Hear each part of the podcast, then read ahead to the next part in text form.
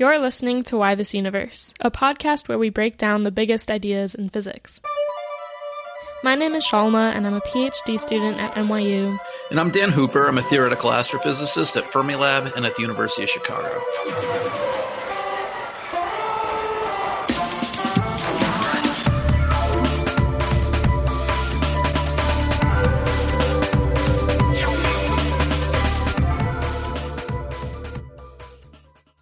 The past two episodes of our show, we've been talking a lot about the geometry of space.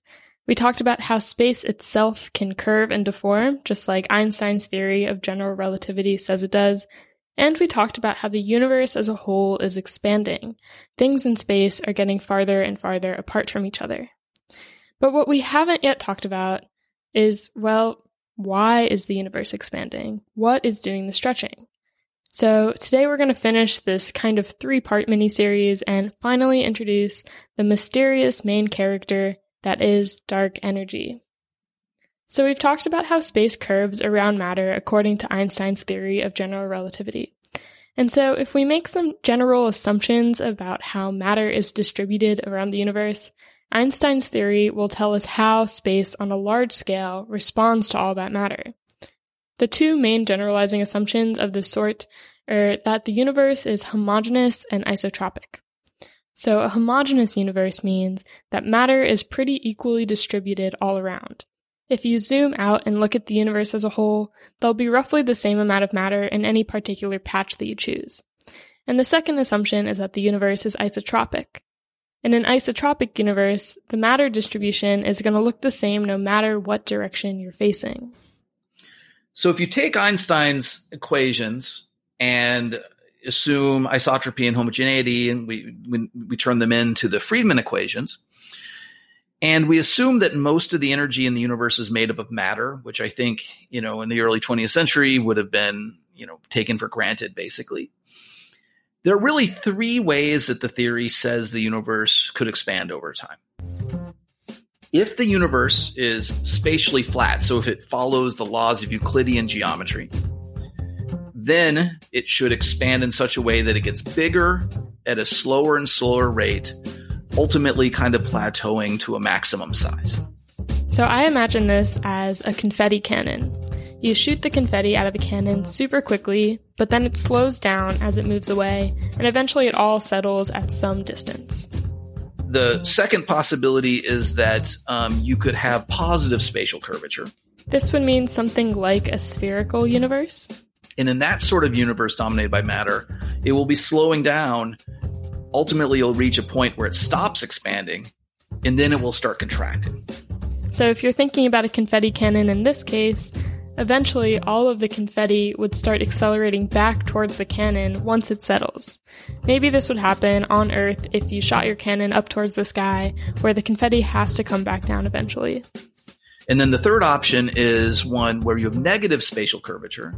And in that sort of universe, you'll expand forever and ever. It will slow down, just like in the object trying to get away from the Earth, but it will never come to rest. It will get bigger and bigger and bigger without limit.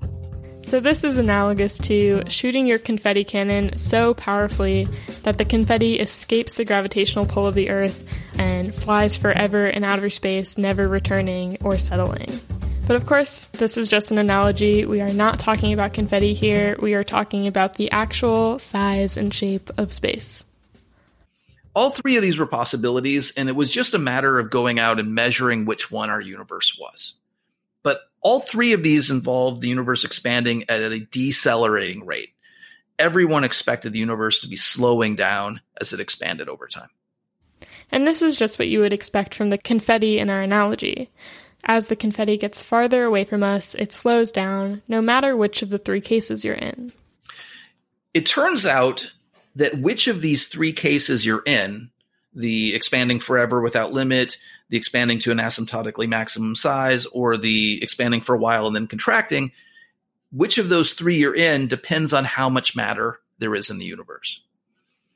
And to understand this, it's it's kind of useful to think of this quantity known as the critical density. So for a given expansion rate today, for a given Hubble constant today, there's a certain density, we call it the critical density.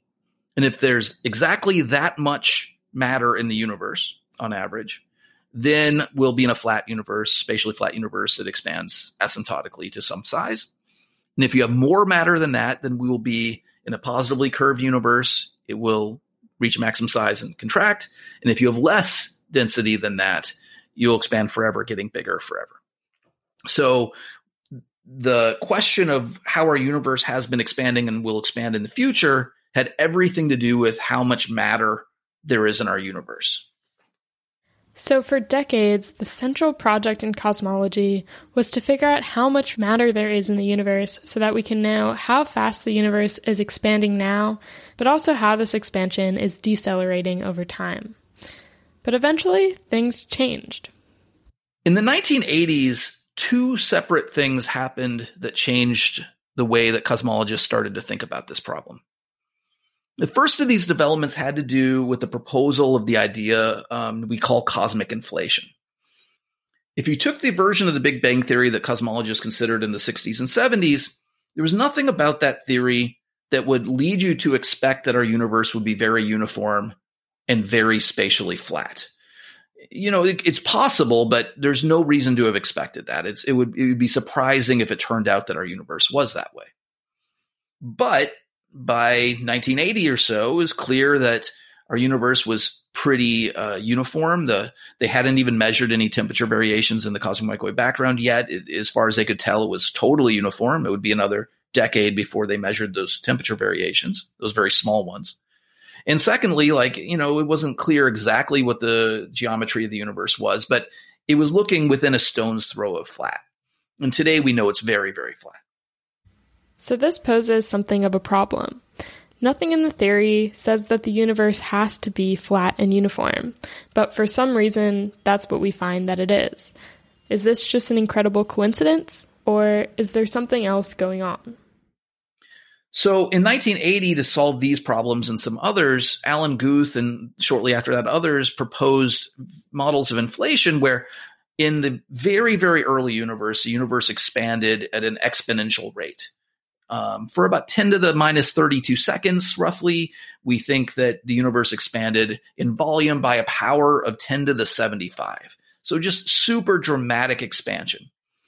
So this solves these two problems in a couple of different ways. First of all, when you're done expanding, energy is dumped into space from the, the, the, energy density of the vacuum. This means you should have basically the same amount of energy everywhere and therefore the same density everywhere.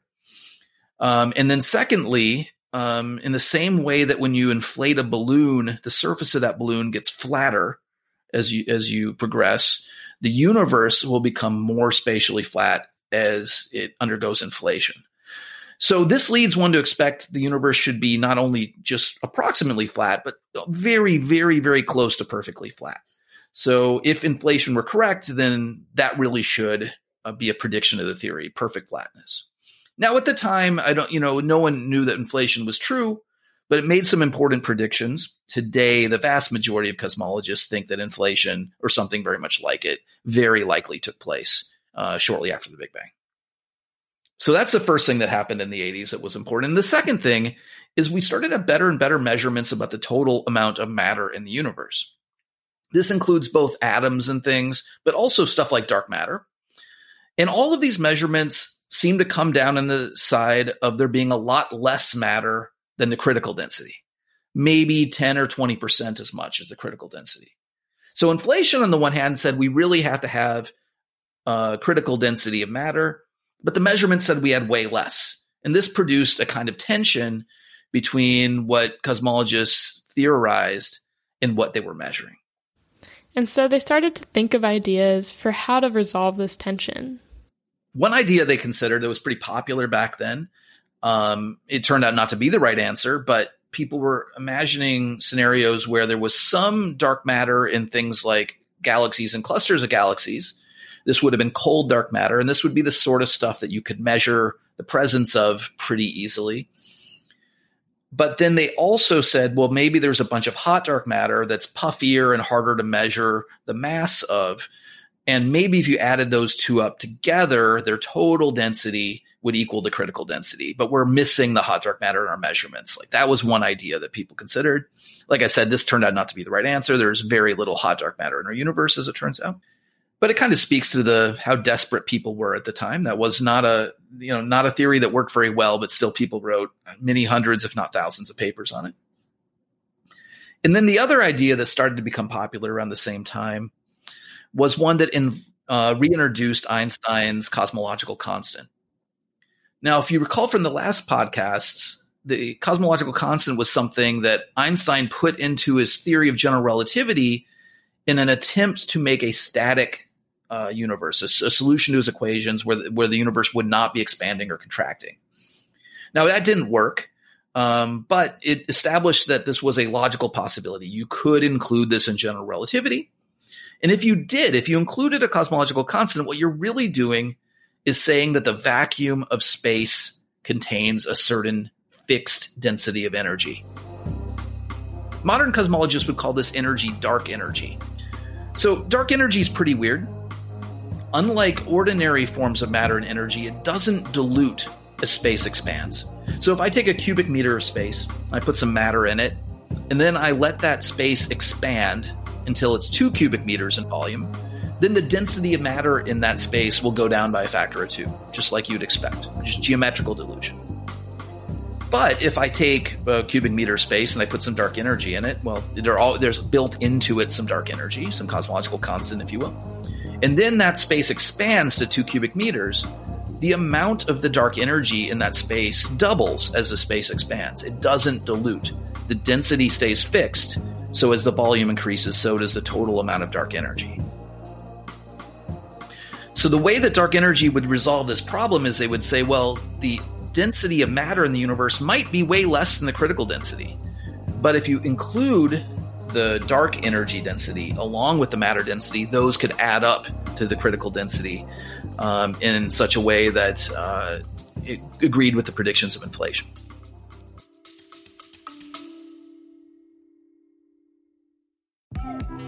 Hi, and welcome to Hiss and Tell, a cat podcast where we delve deep into the fascinating world of feline behavior with your host, me, Christina Wilson, a professional animal behaviorist. Each episode features insightful discussions with leading veterinarians, dedicated researchers and scientists, experts in cat behavior and training, and so much more. Join me as we decode the complexities of pet loss, unravel the mysteries of feline health and behavior, and discover the latest research findings. I'll meet you at Hiss and Tell.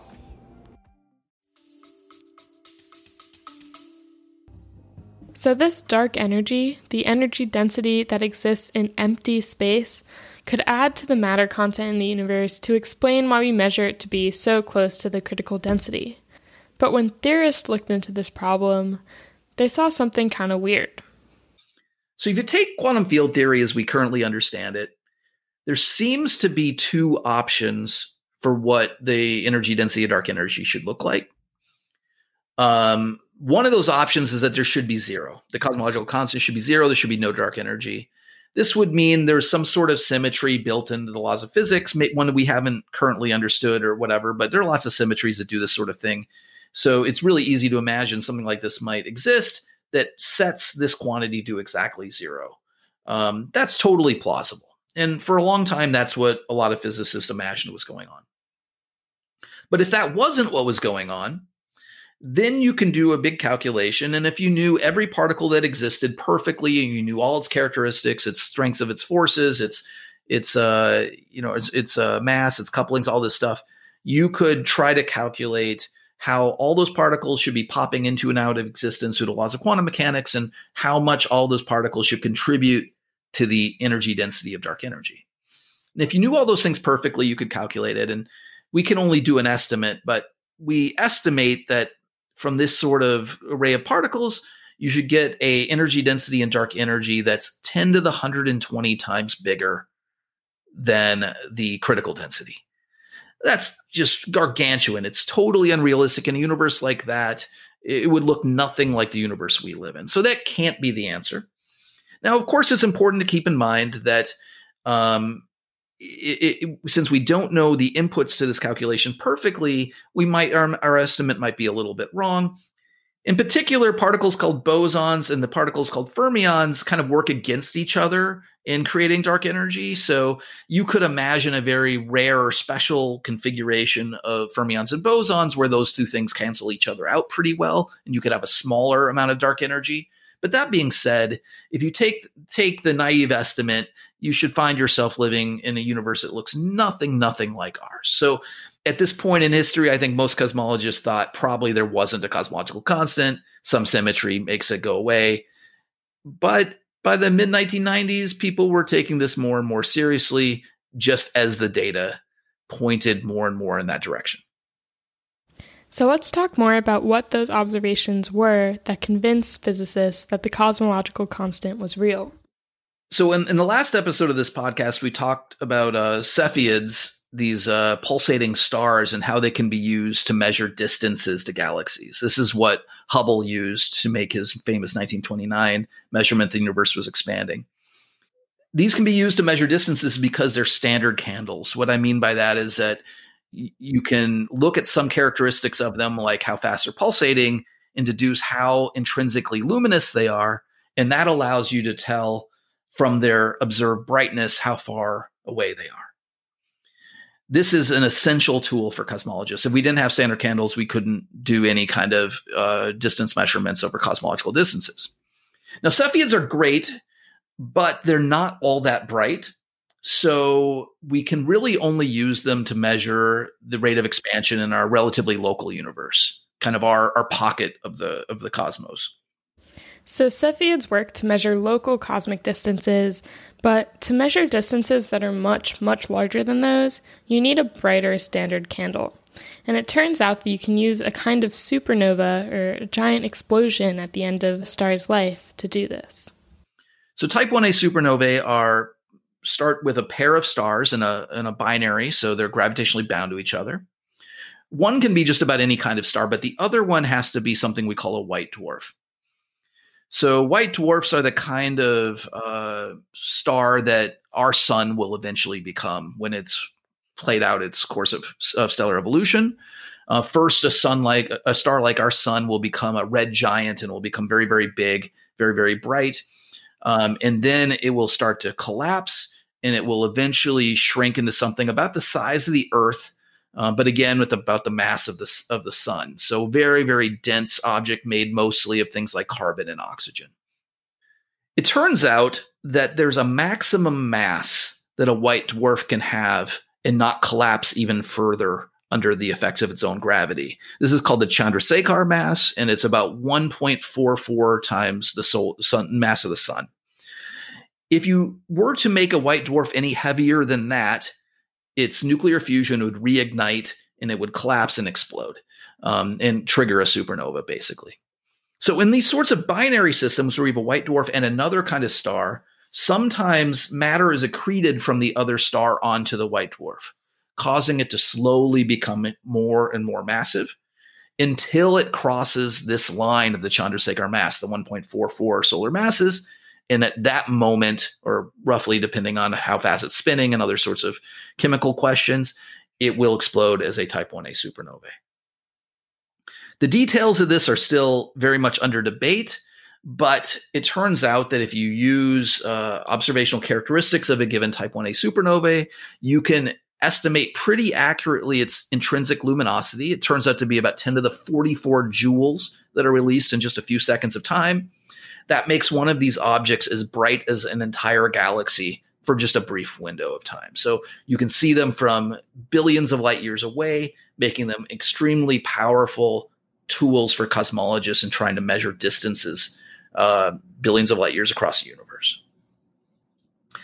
So in the late 90s, two different teams of astronomers set out to measure the distances using enough type 1a supernovae to really pinpoint the expansion history of our universe over the past several billion years. Um, one of these groups started in 1988. This was a supernova cosmology project. And then there's a second group that started later in 1994 called the High Redshift Supernova Search Team. These teams used eight different telescopes, including the Keck Observatory and the MMT Observatory. And together they observed about 50 of these type 1a supernovae. These supernovae they were observing were exploding when the universe was only two thirds or so of its present size. So, by looking at how much light those supernovae produce here on Earth, you can learn something about how fast the universe has been expanding, not just now, but when it was two thirds of its present size. So, for the first time, you could measure not only the current expansion rate, but the kind of the rate of change of that expansion rate. And what they found was really surprising. So, like I mentioned before, in a universe dominated by matter, all of the solutions tell you our universe should be slowing down. Its expansion rate should be decelerating as time goes on. But that's not what these supernovae told us. Instead, they told us the universe has been expanding at an accelerating rate over the past few billion years. And the only way we have to explain that is to introduce that dark energy, that cosmological constant, and a big one, something like 70% of the critical density. So this also had the nice feature of uh, resolving that tension we talked about. Inflation said that the total energy density of the universe should be the critical density, but the, the matter density seemed to be lower than that. Well, the difference was just made up, it turns out, by dark energy. So those uh, two teams of astronomers that made this measurement, uh, three people from those teams got the Nobel Prize in Physics in 2011 for this work. Uh, Saul Perlmutter at, at Berkeley, uh, Brian Schmidt at Harvard, and Adam Riess, who's now at Johns Hopkins. Um, and they really set off a new era in, in, in, cosmology. Within a few years, measurements with the cosmic microwave background had confirmed their results, showing us that our universe is spatially flat.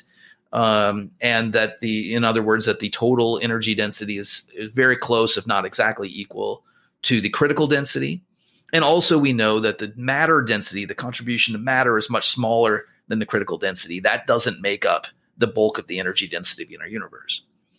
So the observations came in and convinced physicists that we are living in a world with dark energy, or in other words, with a cosmological constant. So it would seem like we have it all figured out.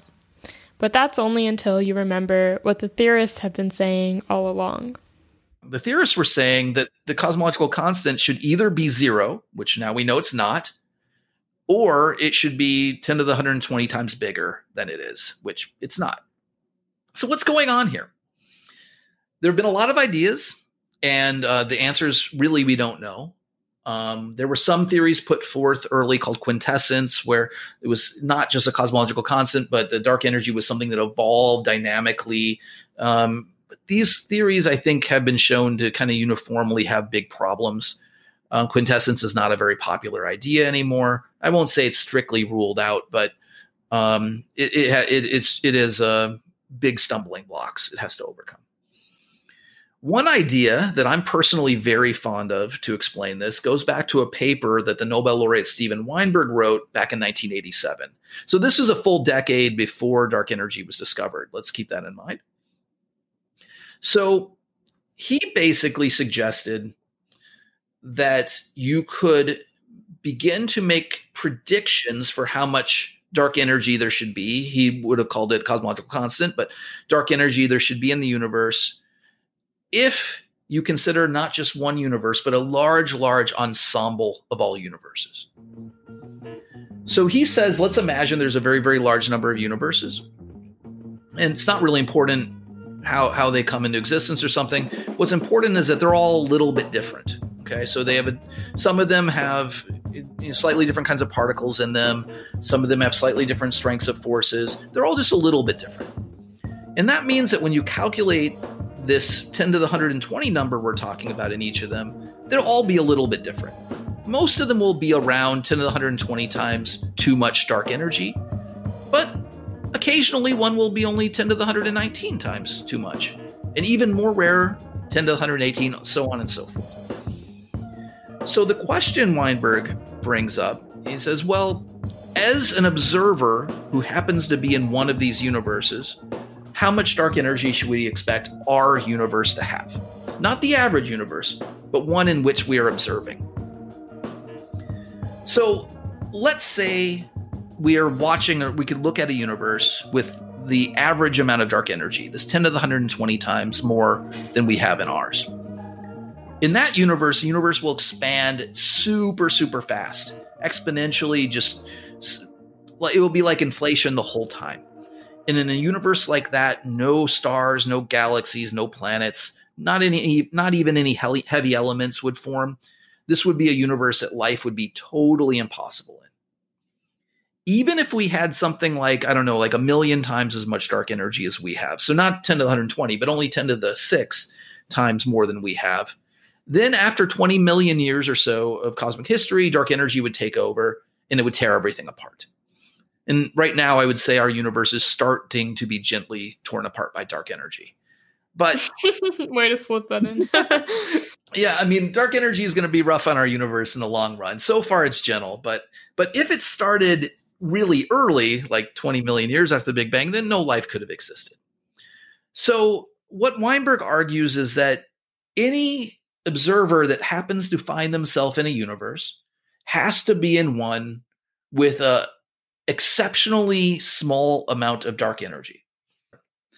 And he works out that the largest amount of dark energy that's consistent with life is approximately the critical density, you know, within a stone's throw of that. So he says if his way of thinking about this is right, and there really are a extremely large number of universes with different amounts of dark energy in all of them, we should expect to find ourselves living in one where the energy density of dark energy is not that different from the critical density, which of course is what we've discovered a decade later. So this sort of reasoning is called the anthropic principle. And it's basically saying that any observer has to find themselves in a situation that could potentially support an observer. It's kind of a tautology. Um, you know, it, it, everyone agrees that the statement as written that way has to be true, but there's a lot of controversy about you know whether this is good scientific reasoning. This is the sort of way to make to understand our world or to uh, make predictions. Um, some people criticize it because it's not doesn't seem to be particularly falsifiable. You can't disprove a anthropic argument very easily. Um, but i would argue that that this is something that falls within the purview of the scientific method. After all weinberg made this statement in 1987 and he made a prediction. He said that there should be uh, about this much dark energy, and and then 1998 with the supernovae measurements, we found out that was about true. So I think uh, Weinberg's hypothesis could be, if not proven, at least empirically supported by observations. So that to me makes it science. And I don't know if I think this is the most likely explanation for dark energy, but it's certainly my favorite. So that's the story of how Einstein's cosmological constant, what he once thought of as his own biggest blunder, turned out to represent dark energy, this thing that we know exists and is guiding the expansion of our universe. But it's not all figured out yet. It exists, but why it exists, and specifically, like, why does it exist in the quantity it does, is still one of the biggest outstanding questions in all of physics.